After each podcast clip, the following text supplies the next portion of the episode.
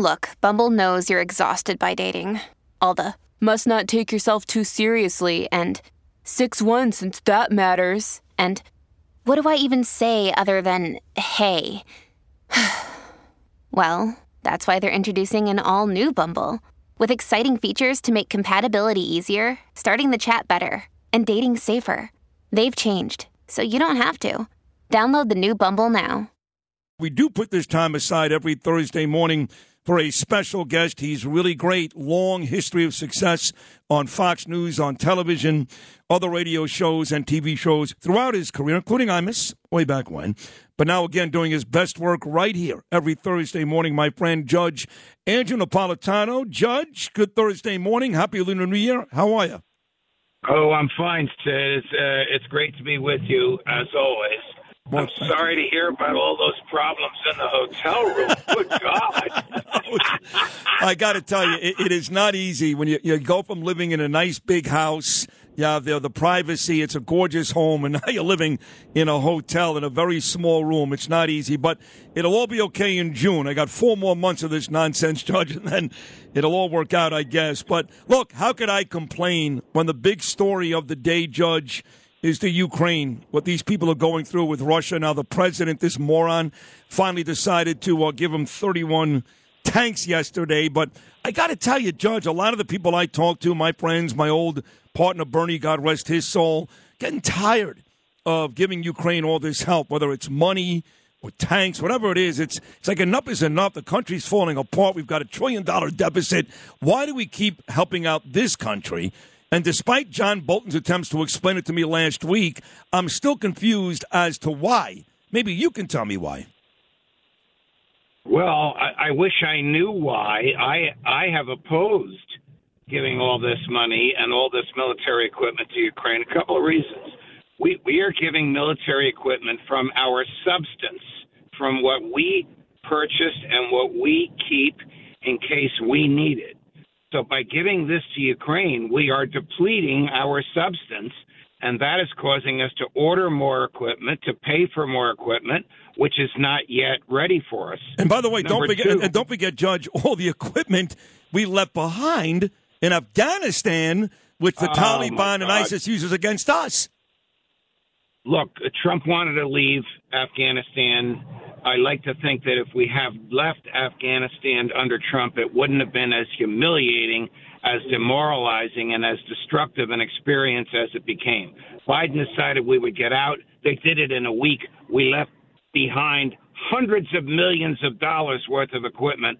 God only knows in whose hands it is now. But back to Ukraine, if I may. We have no dog in this fight whoever prevails in Ukraine, whether you believe Russia is trying to get back territory that has been Russian for 300 years, which I believe, or whether you believe Putin is a monster and he's trying to expand his borders because he's worried about NATO, whichever side you're on, none of this affects the United States national security. We should not be spending $100 billion there. We should definitely not have troops there. We have 100,000 troops in Europe. They're not sitting around playing checkers. They are at the ready, ready to be deployed to Ukraine in 24 hours' notice. We have 40,000 troops right at the Ukraine Polish border. I don't think the American public would tolerate for one minute a single American soldier being put into harm's way because there is no threat whatsoever to the national security of the United States. Now, the globalists in Western Europe, the same mentality that run the Joe Biden foreign policy part of his administration, believe that we can remove Putin from office and liberate Russia. They're crazy. We should let the Russian people decide who they want to be their president and leave Putin and leave the Russians alone. All That's right. my view. No, that's, that's well said. I agree with all of it. Judge Napolitano, his uh, regular Thursday appearance here on Sid and Friends in the morning. So every week you come back, and every week there's still another Joe document, uh, Biden document story out there. They continue to find stuff everywhere. And now Mike Pence, they found stuff at his place, and Jimmy Carter said just yesterday, "Well, I got stuff at my place too." And turns out that just about everybody who served office probably has something in their house they shouldn't have. That's the good news for Joe Biden. The bad news is, while his people continue to tell us that he's helping, he's being, you know, whatever they want, he's being transparent. It is clear by the daily facts of them finding stuff in new places all the time, he's being anything but upfront. Am I wrong? No, I think you're 100% correct. I'll tell you who I also think is correct, and that's Donald Trump. When Trump, when Trump's house was uh, he called it raided. I call investigated, whatever you want to call it. But 50 no, no, no, no, that, that wasn't investigated. That was raided. When you start going through the wife's underwear drawer and your son's sock drawer, was, it, that was raided. Was, yeah, it was the most intrusive kind of raid you can imagine. Right. After he made his comments, don't worry about it. I declassified it. He said everybody does this, and nobody believed him. Turns out he was right. It turns out that presidents and vice presidents who have these documents are either cavalier in their treatment with them or they give them to aides to return to whoever sent them to them and they don't actually execute the return. So, should Trump be prosecuted for the same thing that it now appears nearly all of his predecessors have done? That's a very, very interesting public policy question that Merrick Garland is going to have to answer. As for Joe Biden, they blew it. They wanted to give the impression that he was cooperating. Every time you turn around, there's more documents. Now, we don't know the level of security or the nature of the documents that Joe had. We know what Trump had because Trump's lawyers, in my opinion, foolishly made the motion for a special master. The judge appointed the special master. Special master was a great guy, a fabulous federal judge. You may know him, Ray Dearie yep. uh, from Brooklyn. He had a discussion about these documents in his public courtroom. 365 documents, 20,000 pages, 60 of them the top of top secrets, what we call NDI, National Defense Information. That's how we know what Trump had. We don't know what Mike Pence had. We don't know what Joe Biden had. We don't know if it was a note from Hillary that somebody just stamped confidential because they didn't want anybody to see the note, or if it was the very dreadful, serious stuff that Trump had. We just don't know. And until we know, we won't know how critical to be of Joe. If it's the very, very serious stuff like Trump had, he has very serious problems, which could result in a criminal prosecution once he's no longer in office if he is renominated, reelected, and serves his full term, then he can't be prosecuted because the statute of limitations will have expired. I'll tell you this, Judge. So I, don't, I, I don't know where this is going to go, Sid. Well, I don't think it goes anywhere. To be honest, I don't think either man will face any real repercussions. But, but I will say this, Judge Napolitano.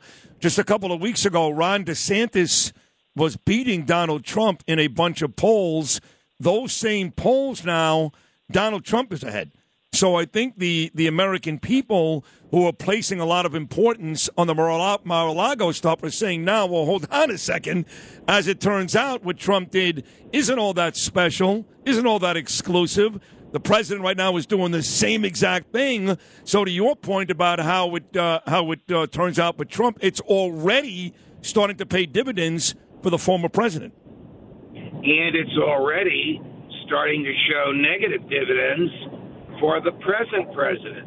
The leadership of the New Hampshire Democratic Party announced just two days ago that they don't want Joe Biden to be at the head of their ticket in New Hampshire in 2024. Yep. That's why the Democrats are having their first primary in, of all places, South Carolina, where Joe and Jim Clyburn and his buddies have more of a control, more of a handle on how the Democrats will vote than in New Hampshire. But when is the last time, short of uh, Richard Nixon, that the uh, the leadership of the state party of the incumbent president of the United States has said, "Don't come here in two years."